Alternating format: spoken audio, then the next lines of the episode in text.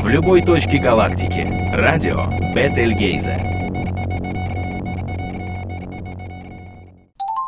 Алло. На связи Александр Хохлов с традиционным обзором событий в космонавтике за прошедший год.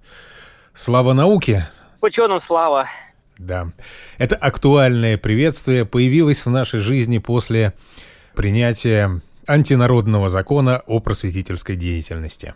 Да, это поправки в закон об образовании, которые нас всех э, посчитали, тех, кто занимается просветительством, лекциями. Э, все будем посчитаны, и мы ждем, какие же подзаконные акты они примут, чтобы нас регулировать и регламентировать наш труд, э, который обычно бесплатен. Да.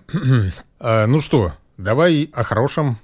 Много ли ракет летало в этом году? А, да, довольно-таки много. Э, не буду я считать поштучно, но скажу, что вновь э, первое место занял Китай, а второе место США, и у России теперь уже довольно-таки стандартное третье место.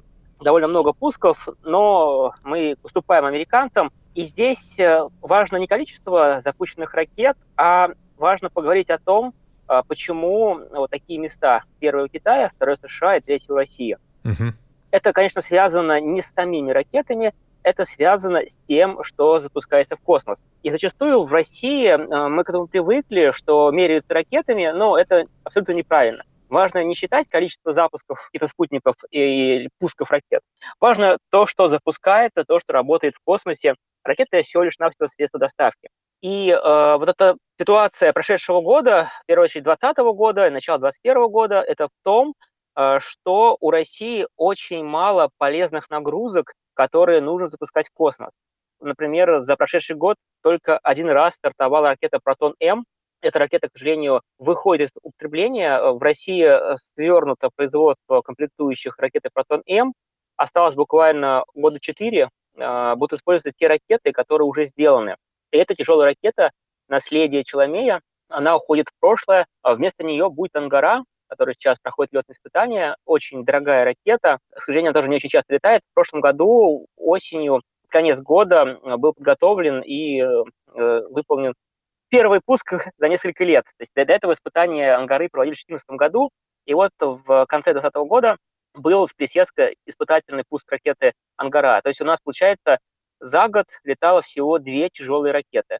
Это один раз Протон-М с Байконура с двумя спутниками геостационарной связи и э, ракета «Ангара» с имитатором полезной нагрузки тоже на геостационарную орбиту только с Плесецка была запущена. Вот.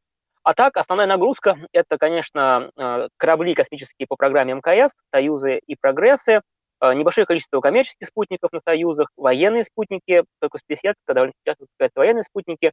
И э, у России, в принципе, была возможность бороться за второе место США, если бы не процесс банкротства компании OneWeb, эта компания едва не обанкротилась, но в итоге там произвели влияние финансовое, э, правительство Великобритании в первую очередь, а также там Индия э, имеет в доле и Япония.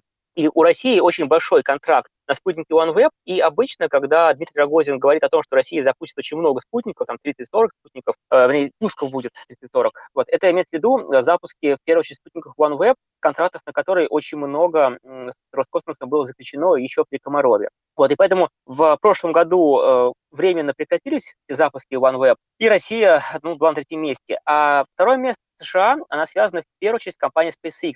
Э, SpaceX запускает спутников, выполняет пусков ракет намного больше, чем Роскосмос. Но э, США все не может обогнать Китай, поскольку у Китая очень обширная научная и испытательная программа, очень много пусков, поэтому Китай, видимо, на долгое время будет на первом месте, хотя надо понимать, что коммерческих пусков у Китая довольно-таки мало, это обычно страны третьего мира, поскольку э, есть санкции США, которые запрещают запуск на китайских ракетах спутники с элементной базой, э, сделанной в США. То есть американцы не могут запускать свои коммерческие спутники на китайских ракетах. И получается, что на общем рынке почти все коммерческие пуски перешли SpaceX компании.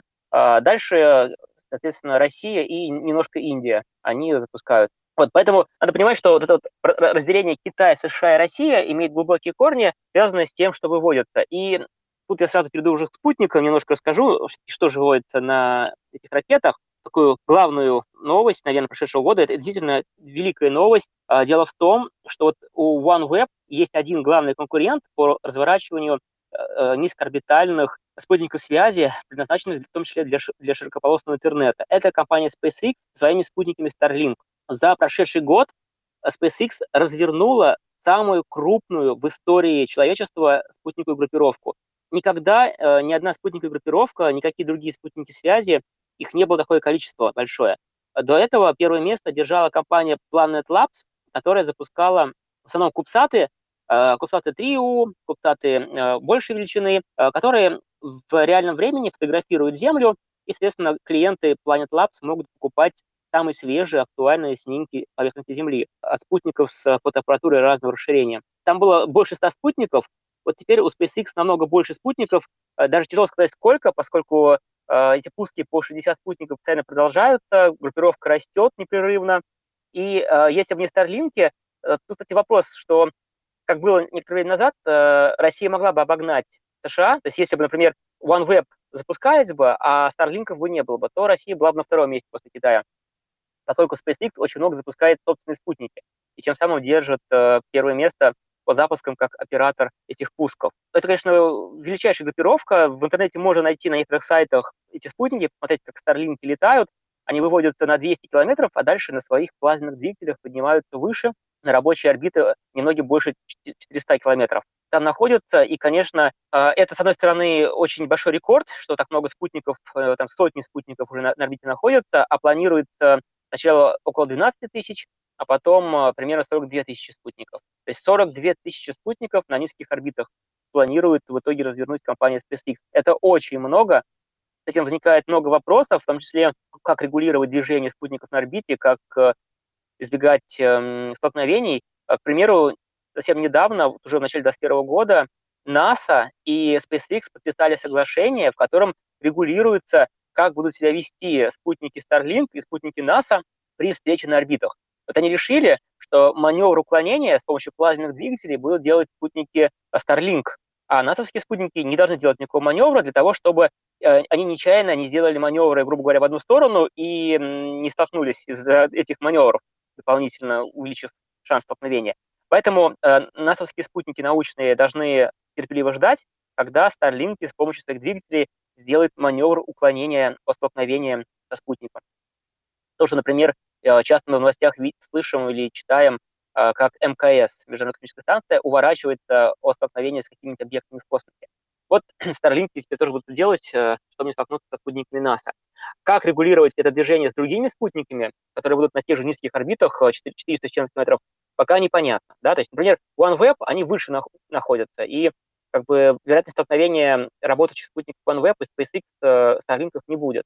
Но довольно-таки много военных спутников, в том числе, летает на низких орбитах 400 и ниже. Это, конечно, открытый вопрос, особенно при расширении группировки э, SpaceX. Да, они хотят сделать на двух орбитах. Одна орбита выше, чем 400 с чем-то километров, другая пониже. Вот. Э, но пока непонятно, как они будут делать. И все равно это очень много спутников, очень много. То есть уже мировой рекорд. То есть SpaceX просто каждый год побивает несколько очередных мировых рекордов. Вот э, такое интересное. Но дальше о научных аппаратах мы еще отдельно поговорим тогда сегодня. Э, я предлагаю по поводу возвращения США в космос поговорить. Да, ну Алексей? да, раз ты SpaceX вспомнил, то главная роль возвращения США в космос принадлежит этой компании.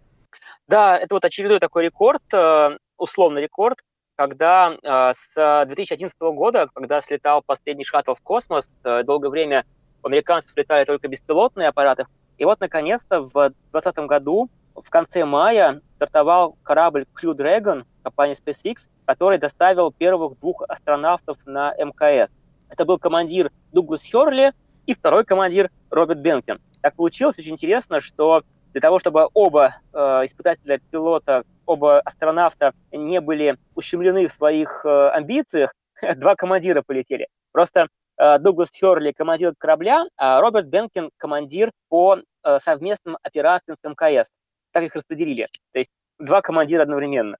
Э, что у этого полета особо интересно, кроме того, что американцы впервые на своем корабле полетели в космос с 2011 года, до этого они на МКС летали только на кораблях «Союз» с нашими космонавтами вместе. Так вот, тоже такой интересный момент, что Дуглас Херли, который был командиром этого корабля. Э, миссия называлась Демо-2. Демо-1 была без людей в 2019 году, и Демо-2, демонстрационная миссия 2, была с людьми в конце мая 2020 года. И вот э, Дуглас Херли был пилотом последнего шаттла, который летал в 2011 году. И Дуглас Херли был как пилот, управлял, сажал его на поверхность, и он же стал командиром следующего корабля американского, который с людьми полетел в космос. Такая традиция, и вот ему пришлось ждать э, около 9-10 лет для того, чтобы выполнить, э, и как бы он в дальнейшем уже может спокойно уходить в отставку, а так пришлось очень долго ждать, готовиться к этой программе, поскольку мы, наверное, все в курсе, что хотя то, что обещает Илон Маск, оно почти все сбывается, но очень часто сдвигается вправо. И вот э, старт с людьми, он сильно сдвинулся вправо, но здесь э, больше даже не повезло компании Boeing. Это главный конкурент SpaceX по возвращению людей в космос, американцев. Вот у Боинга так и не состоялся до сих пор пилотируемый полет, и вот э, о нем мы, вероятно, поговорим, я надеюсь, э, через год, следующего 12 апреля, поговорим уже о том, как на корабле Starliner компании Boeing люди полетели в космос. Пока это сделали только астронавты на кораблях Crew Dragon, компания SpaceX, и вот э, в конце мая на два месяца на станции полетел корабль первый с людьми, и осенью, э, осенью прошлого года э, уже четыре человека полетели на станцию МКС, и вот они как раз э, скоро вернутся на Землю. И полетит следующая миссия, первая была Crew-1, следующая будет Crew-2, они так называют, Через несколько дней после этого эфира э, очередной экипаж из четырех человек полетит на МКС на корабле Crew Dragon. Интересно, э, что тот корабль, я просто такой анонс сделаю, тот корабль, который сейчас на МКС, и он вернется с тем экипажем, который там работает, этот корабль будет использоваться для первой полностью частной миссии в космосе. А, его переоборудуют, ну, придут межполетное обслуживание, заменят стыковочный отсек, который находится вот впереди корабля, заменят на иллюминатор круглый, и э, там полетит четыре частных астронавта, ни один из которых никогда не был э, вот, полноценным астронавтом, он не проходил подготовку, подбор.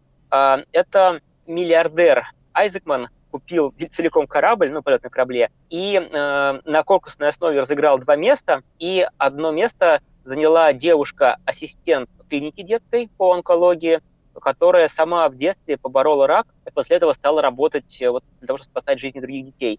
И вот этот Азикман, он решил такую миссию сделать э, в поддержку клиники этой, э, что люди э, могли делать пожертвования для работы клиники, и один из них выиграл бы место на корабле. И вот э, раз эти астронавты определены, и через год мы тоже поговорим, я очень надеюсь, что эта миссия состоится, мы о ней поговорим как они слетали. Но скажу анонсом, что миссия планируется на три дня, примерно трое суток, около трех, суток. А, и орбита будет самая высокая, а, это будет автономный полет без стыковки к МКС. А, орбита самая высокая за последние несколько десятилетий. То есть они поднимутся примерно на ту высоту, куда поднимались шаттлы, когда ремонтировали Хабблы, телескоп Хаббла. Телескоп Хаббла они ремонтировали когда, это было 500 с чем-то километров, и вот э, Crew Dragon поднимется примерно на ту орбиту, может быть, немножечко выше, чтобы побить рекорд. И более высокие орбиты были только давно, когда еще была программа Аполлон или программа Gemini. Вот, а так люди обычно не летают так высоко, летают пониже. Это получается, что орбита будет прям под э, пояс Иваналина. То есть там выше уже опасно, там радиация, но вот они прям под ее границу подлетят и потом через три, три дня вернутся. Ну, вот об этом мы еще поговорим. Это, ну, это, это знаменательно, да, что вот корабль э, Crew Dragon, он многоразовый, и вот слетав э, по официальной миссии НАСА, э, SpaceX, так как это их корабли, НАСА только покупает услугу по полету. Корабль частный, он остается в собственности SpaceX, и он будет использован для того, чтобы доставить частных астронавтов в космос. Это довольно интересно. И вот кроме того, что Crew Dragon стали летать на МКС, э, полетели еще э, уже пер первый Cargo Dragon. Подожди, мы к этим кораблям тоже перейдем. Я просто хочу еще про Crew Dragon сказать. На что я обратил внимание, помимо таких ретро-футуристических космических э, костюмов, это еще такая открытая информация, когда ты в течение долгого времени наблюдаешь за подготовкой полета, за стыковкой, за отстыковкой. Я не помню, раньше, наверное, тоже это так же транслировалось, но к этому полету было приковано большее внимание. И мы могли посмотреть, как оно выглядит. Все, э, как бы это сформулировать-то.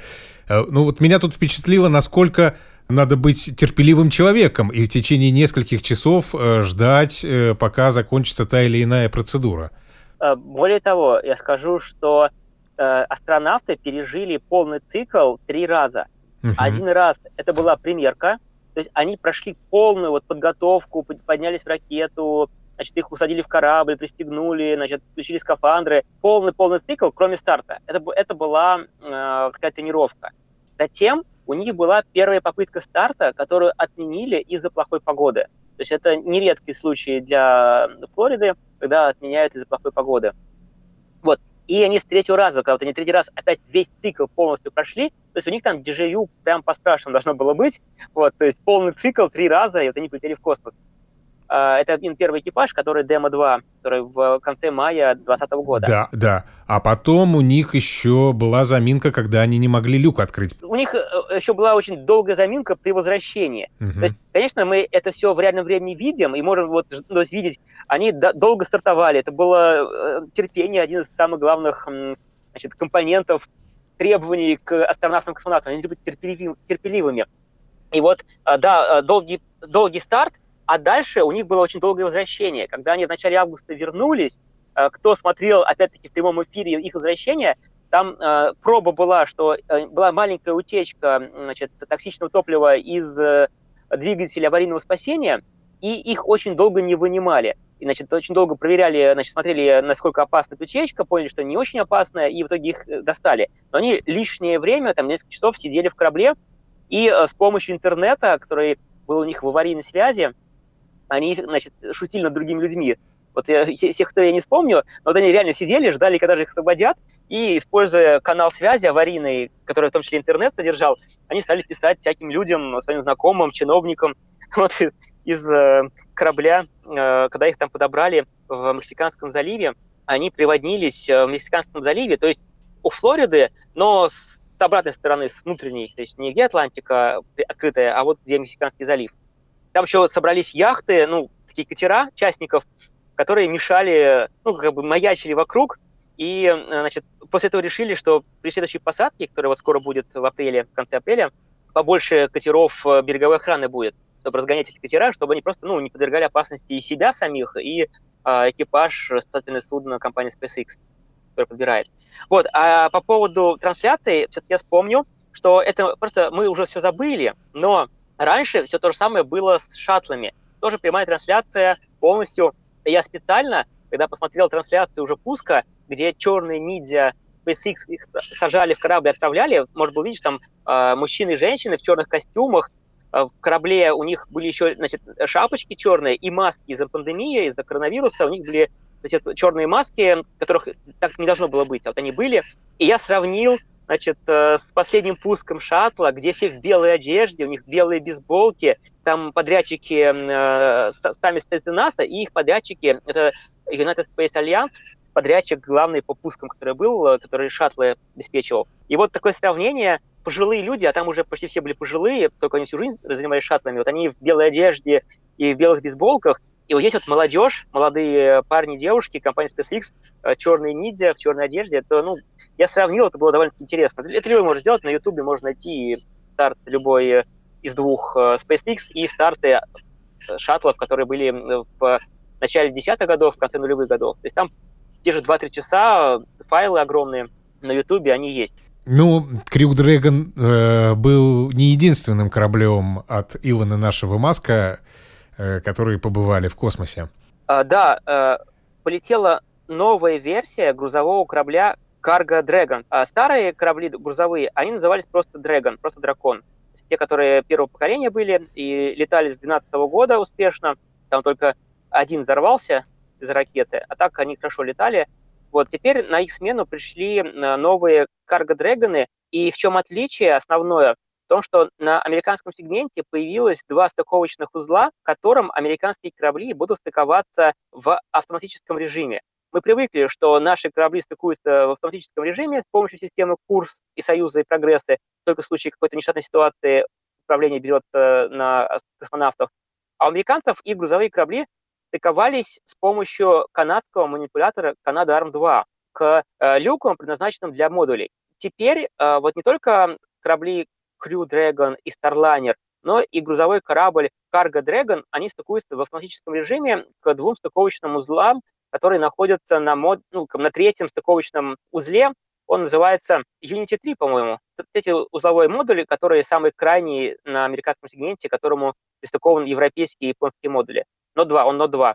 У них этих нодов, то есть есть Нод 1, которому наш сегмент пристыкован, Нод 2, э, где э, вот, этот, вот этот вот модуль крайний, и Нод 3, где находятся стыковочные купола там находится. Вот, там находится купола и система жизнеобеспечения. То есть можно запутаться, сегмент просто огромный, конечно. И вот, отправив в космос с людьми и первый новый грузовой корабль Crew Dragon, SpaceX э, все свои силы бросила на создание нового корабля, причем это корабль-ракета, это старшипы. Прошедший год э, и в 2020 году, и в начале 2021 года было несколько испытательных полетов и тестов на Земле, когда испытывались на давление, испытывались на полет прототипы второй ступени старшипа. Это сверхтяжелая ракета, состоящая из двух частей. Э, первая ступень – это многоразовая ракета Super Heavy. Она работает ровно так же, как работает сейчас первая ступень Falcon 9, э, но она намного больше. Просто огромная ракета. Можно в интернете картинки посмотреть на сайте SpaceX. И вторая ступень, которая одновременно является космическим кораблем, э, называется Starship. То есть две ступени вместе называются Starship, и вторая ступень называется Starship в которой находятся двигатели для полета в космосе и посадки на Землю потом, после возвращения из космоса. И там же будут находиться все системы жизнеобеспечения, каюты экипажа и так далее. Надо понимать, что вторая ступень будет тоже в двух вариантах. Будет пилотируемый вариант и грузовой вариант. А грузовые варианты будут тоже в двух вариантах. Будет один вариант для выведения спутников на низкую орбиту или там к Луне. И один вариант – это топливный старшип. То есть это огромный бак с топливом, поскольку принятая схема полетов старшипов, которая будет и к Луне, и потом к Марсу, она предусматривает дозаправку. То есть э, старшип э, стартует с Земли и тратит большую часть топлива, которое у него было, и на орбите к нему пристыкуется второй старшип, только уже топливный дозаправщик. И он заправит корабль, прежде чем он полетит на Луну или к Марсу. Вот такая интересная схема у них будет. А, и, наверное, почти все слышали эти взрывы, знаменитые взрывы, когда прототипы взрывались. Взрывались обычно при посадке, а иногда и, не при посадке. Там первые прототипы взрывались даже на стартовом столе. А, обычно, ну, это было обычно испытание баков на прочность, когда просто от давления газа баки лопались, и ракеты взрывались.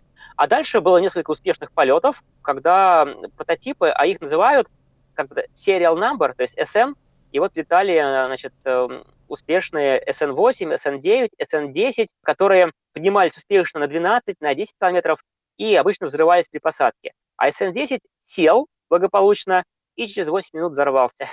Вот это был конец года 2020 А вот в 2021 году, вот перед эфиром летал SN11, который хорошо поднялся, но при спуске взорвался прямо в небе, то есть он не сел даже. Да, что дало повод нашему общему знакомому историку космонавтики и фантасту Антону Первушину сказать, что ж ты, Илон Маск, не видать тебе Марса. Я не согласен, а, я как бы очень позитивно настроен. Скажем так, что основная философская проблема в том, что если не Илон Маск, то кто? То есть эм, даже то, что он есть, заставляет других конкурировать и искать другие пути развития своих ракет, это очень важно. Искать другие пути развития спутниковых сервисов и так далее. То есть э, э, даже то, что он просто есть и делает то, что он делает, это уже заставляет других меняться. Поэтому это просто счастье, что у нас Илон Маск есть, что вот э, он смог развить свой бизнес и заняться тем, чем он занимается. С другой стороны, правда-неправда, но он сейчас фронтмен на пути освоения других миров. Э, если у него получится старшипом, то он обгонит и НАСА, и Китай на много-много лет. И я очень надеюсь, что в этом десятилетии он Марс достигнет, и ворчание Антона Первушина останется ворчанием. Конечно, скептицизм должен быть. И я тоже переживаю за неудачи компании SpaceX. И э, проблема в том, что если они будут совершать ошибки, это как бы ударяет по всем нам, потому что у нас просто нет другого выбора. При том, что все меняются, но все меняются все равно медленнее, чем нужно, и все равно вот у нас есть э, надежда только на Старшипы и на SpaceX. Хотя мы понимаем, что, скорее всего, э, благодаря этим испытаниям, благодаря этим успехам и неуспехам, ракета, скорее всего, будет меняться. Но я очень надеюсь, что они найдут тот принцип, который позволит снизить стоимость и делать надежные пуски и отправлять корабли с людьми к Марсу уже в этом десятилетии. Это очень важно, и вот Э, я очень рад, что эта возможность у нас есть, несмотря вот на эти аварии, взрывы, к которым тоже нужно относиться философски, понимая, что это просто вот такой способ испытаний. Другие так не делали обычно, но он у Советского Союза лунные ракеты падали, взрывались, когда Луну покоряли. Сколько их погибло ракет, много, вот и аппаратов. А здесь вот э, отработка такой сложной революционной системы, многоразовой, э, чего никогда не было. То есть Маск делает то, что никто до него не делал. Он э, идет на, на, на фронте э, развития ракетной техники и космонавтики. Да. Ну, к Марсу мы еще э, с тобой вернемся, а пока поближе к МКС. Э, там традиционная вещь. Э, там все время происходят утечки воздуха. Утечки происходили. Более того, есть штатные утечки, которые происходят при внекорабельной деятельности, когда космонавт выходит в космос и стравливают воздух из, из э, модулей станции. Грузовой модуль это у, у россиян так принято. А, системы жизнеобеспечения стравливают немножко воздуха. Вот. Но впервые, впервые утечка воздуха стала такой долговременной, такого еще не было. В сентябре 2019 года впервые была зафиксирована эта утечка, потом а, ее перестали замечать, то есть ее зафиксировали, что она есть, и потом не нашли. Дальше эта проблема тоже стала наблюдаться. То есть при подсчете баланса воздуха стало видно, что теряется его немножечко больше, чем должно. И летом 2020 а, года стали пытаться найти эту утечку. А, делали это как? А, перекрывали сегменты, астронавты и космонавты переходили на наш сегмент, сегменты перекрывались и мерили давление сначала в одном сегменте, потом в другом сегменте, и смотрели. Сначала грешили на американский сегмент, но когда сделали полную изоляцию, поняли, что на американском сегменте воздух не травит, то есть там все нормально.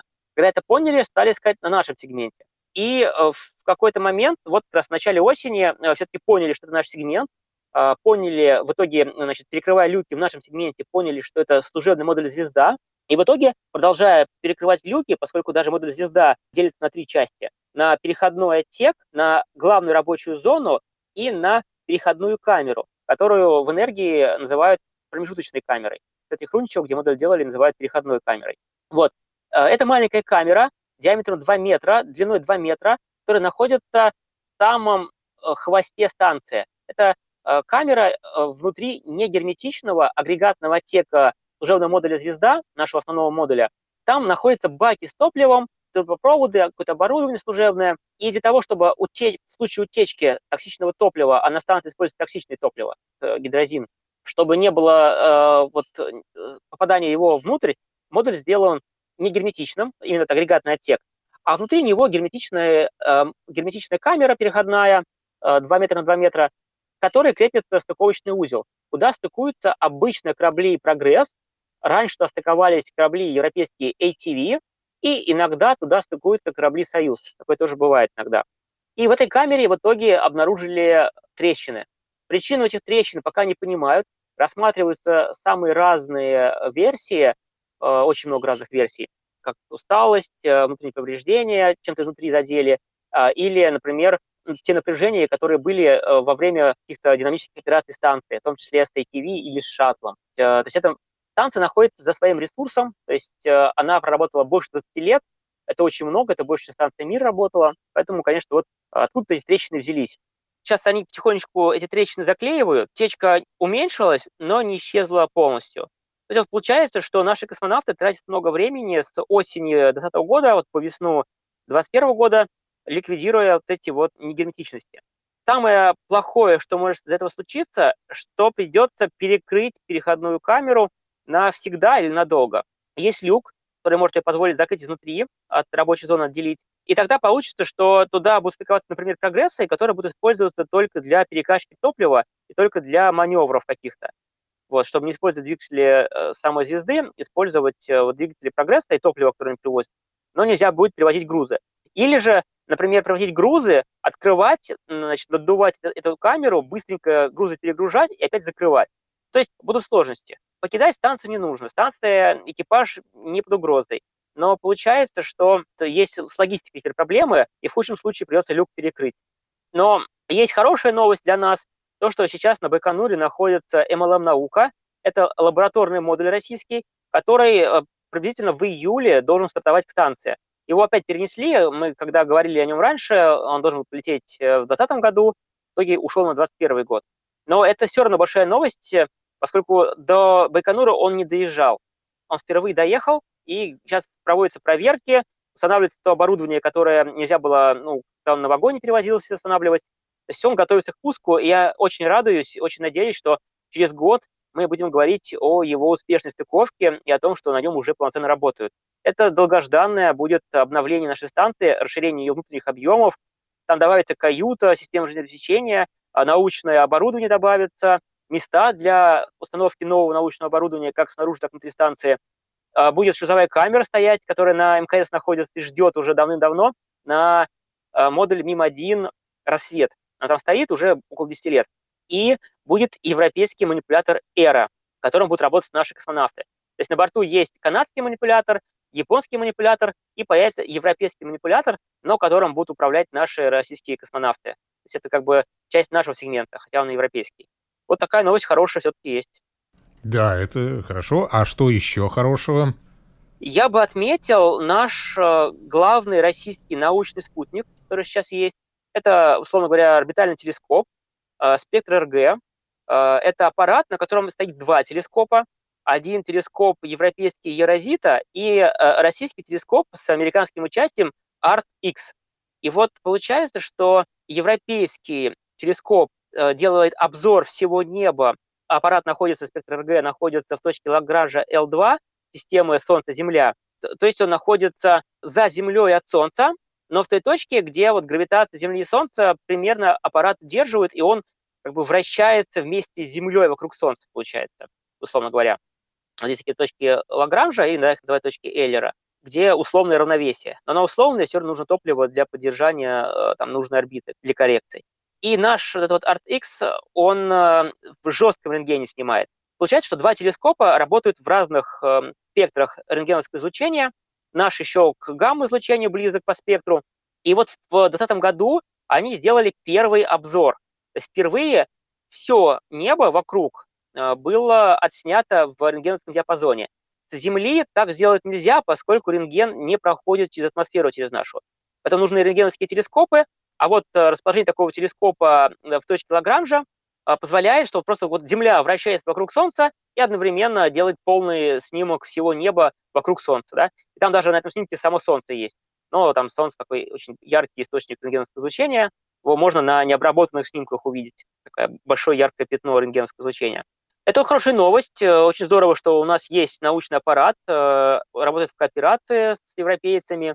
Единственное, что, конечно, мы же привыкли к оптическим телескопам, которые дают красивые картинки. Ну, надо вспомнить, что есть большое количество аппаратов, которые работают в тех диапазонах, в которых особо ты ничего не посмотришь. То есть там будут какие-то пятна, да, но э, это совсем не то, что там красивые там, э, эти колечки планетарных туманностей, галактик, планеты, звезды. Да, здесь получается рентген, но очень важно, чтобы иметь возможность смотреть на небо в разных диапазонах. И когда смотрят в рентгеновском, туда же, конечно, посмотрят какие-то интересные точки, посмотрят потом уже и в других диапазонах, для того, чтобы понять, что там за объекты находятся. Новости по спектру РГ можно читать на сайте Института космических исследований Российской Академии Наук. Это главная организация по научной программе российской этого аппарата спектра РГ. Ну, а сам аппарат сделали в НПО Милавочкина. Это в Химках предприятие Роскосмоса, которое всю, ну, всю свою историю делает э, межпланетные аппараты и э, орбитальные телескопы. Вот когда эту тематику им отдал э, Королев из ОКП-1, когда расширял эту тематику, раздавая ее по другим предприятиям Советского Союза. Ну и далеко пока тоже от Земли не будем удаляться. Наш ближайший спутник э, Луна. Что там нового произошло? С Луной э, было очень интересное событие в этом году, прошедшем. А, Причем я сразу сначала анонсирую, скажу, что а, в следующем выпуске, через год, мы, конечно, будем очень много о Луне говорить. То есть планируется несколько миссий автоматических а, к Луне, и их количество будет увеличиваться с каждым годом. Все большее количество стран и все большее количество аппаратов из США будут летать на Луну. То есть Луна э, будет даже попадать в обычные новости, которые мы, э, там, кто там, читает в интернете, смотрит по телевизору или слушает по радио, то есть Луна будет попадать и в эти новости. Слишком много всего к ней начнет летать опять, как это было в 60-е годы и в начале 70-х годов. Вот. Но самое интересное за прошедший год, это был, конечно, китайский полет. А, их автоматическая станция Чанье-5 а, полетела на Луну, совершила посадку мягкую в океане Бурь, и там они в районе самых, наверное, свежих э, извержений вулканов, вот, то есть по тем данным, которые есть, считается, что там самые последние одни из самых последних извержений э, вулканов были на Луне, и там есть лавовые поля. И вот туда сел китайский аппарат Чанье-5, взял пробы грунта, причем взял с поверхности и э, забурился немножечко, там около двух километров вбурился в грунт, поместил их в возвращаемый аппарат, возвращаемый аппарат стартовал с Луны, состыковался с орбитальным модулем, а, перегрузил пробы на спускаемый аппарат, дальше этот вот орбитальный аппарат полетел через некоторое время к Земле, не сразу, когда вот та плоскость совпала необходимой, чтобы в Китае сесть. Полетел к Земле, отпустил спускаемый аппарат, и китайцы получили во внутренней Монголии спускаемый аппарат, который сел на парашюте. А, там примерно 1,7 килограмма лунного реголита они доставили с Луны.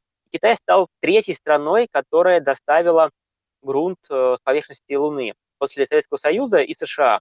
Сначала был США, потом Советский Союз, э, атмосферические станции от США только астронавты доставляли. И вот э, Китай доставил как вторая страна автоматической станции и как третья страна вообще. И орбитальный аппарат, что интересно, он продолжил работу и улетел в точку Лагранжа. Вот, то есть он остался на орбите, у него осталось топливо, и он будет работать дальше. А, китайцы э, вошли в клуб стран, э, в три страны, которые доставили грунт с Луны. Это э, важное событие, оно было замечено. И, конечно, следующий этап у китайцев – это полеты на южный полюс Луны. Этот полюс важен тем, что там есть запасы воды в точках вечной тьмы в кратерах. И на Южном полюсе довольно-таки много воды, которую обнаружили дистанционными способами, и туда полетят их аппараты Чанье-6, Чанье-7 и Чанье-8, которые будут работать там, в том числе Чанье-6 доставит грунт Южного полюса, вот, э, а 7 и 8 будут готовить дальнейшее как бы, освоение Луны, отрабатывать технологии, в том числе для развертывания пилотируемой базы на Луне. И скажем так, что следующий этап после Чанье 6, 7 и 8 – это уже полет китайского космонавта или космонавтов на Луну. И э, в Китае уже стартовала программа по созданию сверхтяжелой ракеты «Великий поход-9», которая предназначена в первую очередь для доставки людей и оборудования, необходимого для этого, на Луну. Это очень интересно, и к концу десятилетия китайцы планируют отправиться на Луну. Будем за ним следить. А, что интересно, когда а, примерно вот осенью этого года, когда китайцы доставили грунт с Луны, в этот же момент, там буквально там разница была несколько дней, японцы с помощью спускаемого аппарата Хаябусы-2 доставили э, несколько грамм э, грунта с астероида Рюгу. Это прям события были рядом, когда одни азиаты доставили с Луны грунт, э, другие азиаты доставили с, с астероида Рюгу грунт. Э, это астероид, э, аппарат взлетел давно, еще ну, в прошлом году там работал, брал пробы грунта с помощью специальных пуль, снарядов в еще 2019 году. В 2020 году, соответственно, он полетел к Земле, Э, и вот долетел, доставил грунт. Это очень интересно. Э, в течение вот всего этого лета, которое впереди, э, японцы будут исследовать этот грунт. Часть несколько там долей передадут НАСА, часть другим ученым, и часть просто будет законсервирована, ну, как бы такая контрольная группа, которая будет храниться в изолированном виде на будущее. Вот, то есть вот было очень интересно наблюдать одновременно за возвращением Хаябусы-2, которая, кстати, в Австралии села, куда 10 лет назад тело Хаябуса просто первый спутник. Это Сапсан в переводе с э, японского. Так как у японцев нет больших территорий, они договариваются все время с Австралией. И что интересно, вот в 2020 году осенью, когда они забирали, и пришлось заранее лететь, чтобы пройти карантин, э, карантин от пандемии, э, от пандемии коронавируса. И дальше они уже поехали вместе с специалистами Австралии, в том числе в центр страны, в, в пустыне южной окраины значит, Австралии, куда Хайбуса села в зоне э, старого космодрома Вумера. Был космодром у австралийцев, но он сейчас законсервирован пока, и непонятно, будет ли он работать, но, по крайней мере, оттуда летали э, американские и британские ракеты с австралийского космодрома Вумера. Э, и еще американская миссия Osiris-Rex, она в октябре 2020 года взяла пробы с астероида Денну. И в ближайшее время, вот э, после этого выпуска новостей, в ближайшее время, когда вот как раз наступит благоприятные условия, так называемое астрономическое окно, он полетит к Земле и прилетит на Землю в 2023 году. То есть получается, конечно, очень долгие полеты, долгие траектории. Вот э, примерно где-то в районе мая 2021 года он начнет свой путь от астероида Бенну и только в 2023 году долетит до Земли и приземлиться в центральных частях США, американцы получат грунт еще с одного астероида. Но это не последняя миссия к астероидам. Конечно, астероиды, они разные бывают, это очень интересные объекты, и в ближайшее время планируется еще несколько миссий к астероидам, в том числе американские миссии, для того, чтобы изучать астероиды другие, например, Психею. Это астероид металлический, очень интересный. Вот к нему достаточно скоро стартует очередная миссия. Аппарат сейчас готовится для этого. Э, будем тоже следить э, за лабораторией реактивного движения, где делаются почти ну, большая часть аппаратов межпланетных американских. Вот э, такая знаменательная организация GPL, лаборатория реактивного движения. К Психее полетит вот очередной аппарат американский для ее изучения. Будет орбитальный аппарат. Вот, ну, с, с астероидами, наверное, мы все такое самое интересное мы рассказали. Да, ну и теперь к Марсу. В 2020 году э, было астрономическое окно по полету на Марс. На Марс можно стартовать э, именно с экономичной траектории, это так называемой траектории э, Гомона или Хомона, раз в два года примерно. Там, примерно вот два года, там плюс немножечко еще. В этом случае полет длится примерно около семи месяцев. И в июле 2020 года, это было такое настоящее марсианское лето, когда к Марсу стартовало три экспедиции. Стартовал на японской ракете, кстати, аппарат Объединенных Арабских Эмиратов Аль-Амаль, который называется в переводе «Надежда». Стартовал э, китайский аппарат Чаньвэнь-1, это «Вопросы к небу» в переводе, это из поэзии, с китайской древней. И стартовал американский марсоход Perseverance, вот э, они стартовали в июле, там, примерно в окне, в полмесяца, они все стартовали, полетели к Марсу, и в феврале уже 2021 года все три аппарата достигли Марса, и дальше там они немножечко по-разному действовали.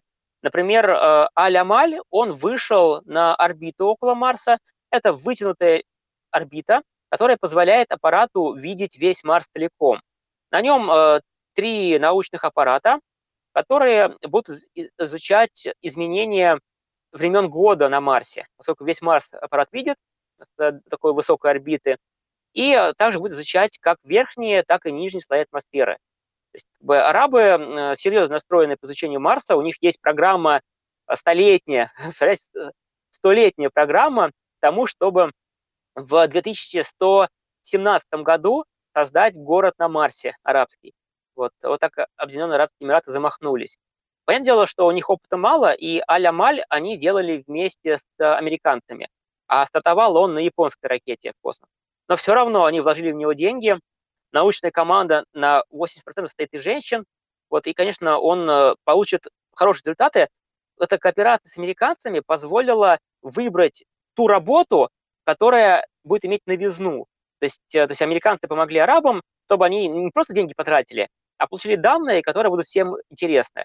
Соответственно, они обещают их публиковать для всех открыто, без приоритета, чтобы все могли им пользоваться. Научные, значит, научные данные э, будут получаться примерно с мая.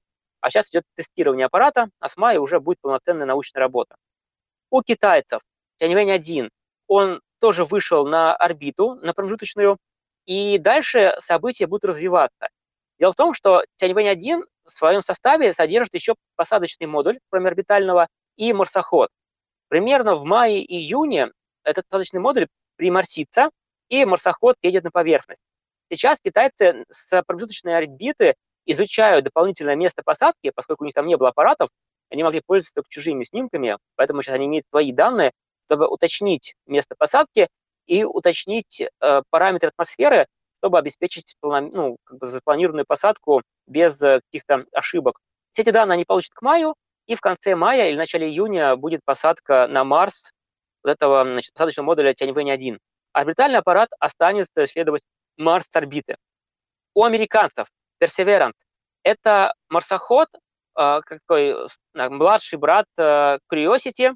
Вот, они очень похожи, по той же схеме сделан, только с некоторыми усовершенствованиями.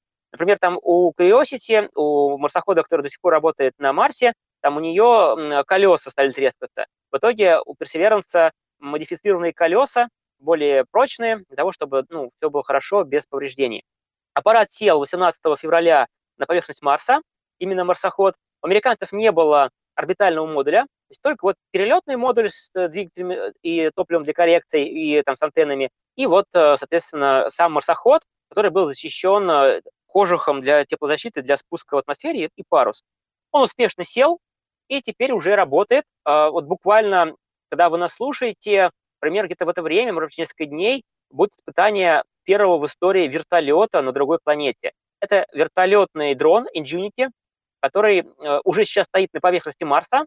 А, значит, от него марсоход сейчас отъедет, и где-то вот э, к середине апреля он должен полететь. До этого были только аэростаты, причем большая часть которых погибла. То есть э, вот, к другим планетам отправляли аэростаты, либо модули на парашютах, а здесь получается, что первый вертолет. Это очень интересно, все ждут, когда же он полетит. Но вот сейчас вот как бы мы знаем, что он успешно отсоединился от марсохода. Это тоже очень важно, чтобы он там не повредился и так далее. Все хорошо с ним. Он выдержал, вот, и теперь мы ждем полета. А марсоход Perseverance садился ровно так же, как марсоход Curiosity, с помощью так называемого небесного крана. Раньше марсоходы садились э, в надутых э, таких шарах, то есть эм, аппараты, и это было и на Луне, и на Марсе, он как бы падал, амортизировал надутыми шарами, и потом они как вздувались, и он выезжал с них. Так садились, например, Spirit и Opportunity. Или, например, Sojourner на платформе э, Pathfinder американский. Вот. Э, а теперь они сделали, отказались от таких надувных шаров для амортизации падения. То парашют, а потом вот эти шары для амортизации. Э, сейчас э, они используют небесный кран. Это реактивная установка. То есть когда вот он на парашюте спускался довольно-таки низко, дальше уже включалась система определения места посадки, потому что эта посадка была умная. То есть там компьютер, программа и все эти высотомеры, которые смотрят, и камеры, которые смотрят, куда он будет садиться, чтобы на камни не сесть. Это все решается без человека. Это программным способом. Вот выбрал с помощью интеллекта искусственного, значит, ну, этой программы, значит, место посадки. Дальше, значит, а в этот момент, когда вот он все делает, у него двигатели включаются до небесного крана, и какое-то количество времени э, аппарат висел на двигателях, на работающих реактивных двигателях. То, что Илон Маск любит. Вот нас тоже это любит. GPL тоже использует. Вот. А дальше, значит, на нейлоновых тросах марсоход опускался на поверхность, и когда он касался поверхности, тросы отстреливались, и э, этот небесный кран уходил в сторону, чтобы не упасть на марсоход. И, соответственно, упал в стороне от э, марсохода. Вот это уже второе, второе испытание вот, э, небесного крана для посадки аппаратов. Надо сказать, что эта система, она имеет такое некое окно, да, то есть вот э, для такой массы несколько тонн, как у Perseverance и у Curiosity, можно использовать. Для меньшей массы бессмысленно, лучше шары использовать. Вот. Э, ну или, как, или, э, например, есть аппараты, которые садятся на реактивных двигателях, которые в них встроены, встроены в посадочную платформу. Вот так садился Insight. То есть уже без шаров, а на реактивных двигателях, которые в него встроены. Вот, не с теми, которые сверху под углом работают и улетают в сторону, как вот небесный кран. Он сверху был. Так вот такая интересная посадка. Но э, самое важное, что я хочу про Perseverance сказать, это начало десятилетней миссии по доставке грунта с Марса. Дело в том, что Perseverance будет собирать самые интересные образцы грунта, а будет он ездить по дну озера и по дну бывшей реки. Э, он сел в катер Езера. Это достоверно известно, что это было озеро. Все следы э, доказывают, что там была жидкая вода. Он будет брать пробы, которые интересны ученым, складывать их в титановые пробирки. И в 26 году стартует с Земли э, американо-европейская миссия, которая доставит возвратную ступень на орбиту, значит, посадочный модуль, э, европейский марсоход, и европейский марсоход возьмет эти пробирки у американского марсохода, доставит их на посадочный модуль, где есть взлетная ракета, взлетная ракета стартует на орбиту около Марса, пристыкуется к возвратной ракете на Землю, и возвратная ракета на Землю доставит спускаемый аппарат с грунтом с Марса на Землю и вернется в 1931 году. Вот можно представить, что в 2021 году совершила посадку Perseverance на Марс, и в 1931 году, через 10 лет, э, грунт, который будет собираться Perseverance, будет доставлен на Землю. 10 лет для возврата. Есть, э, по этому поводу у меня есть две шутки. Одна шутка. Э, все говорят, что если Starship SpaceX и Elon Musk сделают, то люди доставят значит, сотни килограммов грунта на Землю раньше, чем достанет грунт НАСА. А вторая шутка. Китайцы внимательно смотрели, и когда они увидели, что выбрана, э, баллистически выбрана дата 31 года возвращения, они сказали, что они сделают миссию по возврату грунта, по доставке грунта на Землю с возвратом осенью 30 года. То есть китайцы, обгоняя США и Европу, И если Илон Маск не успеет, то китайцы станут первой страной, которая доставит грунт с Марса на Землю. Ну, посмотрим. Очень интересная гонка получается. Как SpaceX, китайцы или НАСА. Кто доставит грунт Марса первым для наших научных лабораторий для изучения Красной планеты. Хорошо, замечательно. А, скажи мне, а ты посылал свое имя на Марс? Я-то да, мое э, имя и фамилия находятся там, на Красной планете, вместе с э, марсоходом. Да, я отправил на Марс огромное количество имен, э, свое, и латиницей, и кириллицей, и э, своих родных и друзей. То есть я целый десант отправил на Марс на этом аппарате, они там есть очень много близких людей, и вот, ну, и потом дарил эти билеты, то есть люди не знали, что я их туда отправил, и дарил не заранее, а в момент, когда он должен был садиться уже, чтобы они знали, что вот их имя есть э, и скоро сядет на поверхность Марса. Повысить их интерес, ну, естественно, некоторым было очень приятно этот факт узнать. Ну, получается, что мы уже вошли в историю освоения Красной планеты. Да, да. И, кстати, там уже не первое имя мое и моих близких, поэтому как бы, я стараюсь на максимальное количество миссий. Единственное, что я не успел, я не, не отправил никаких имен на новые горизонты, которые к Плутону летал. То есть я получил доступ в интернет нормальный, когда уже этот сбор закончился.